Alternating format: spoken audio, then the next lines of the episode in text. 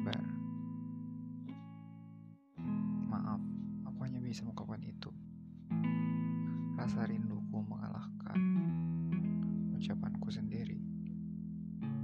Rasa lebih besar daripada ucapan. Maaf, belum bisa mendampingi sepenuhnya. Dan hanya bercerita mendampingi ceritamu.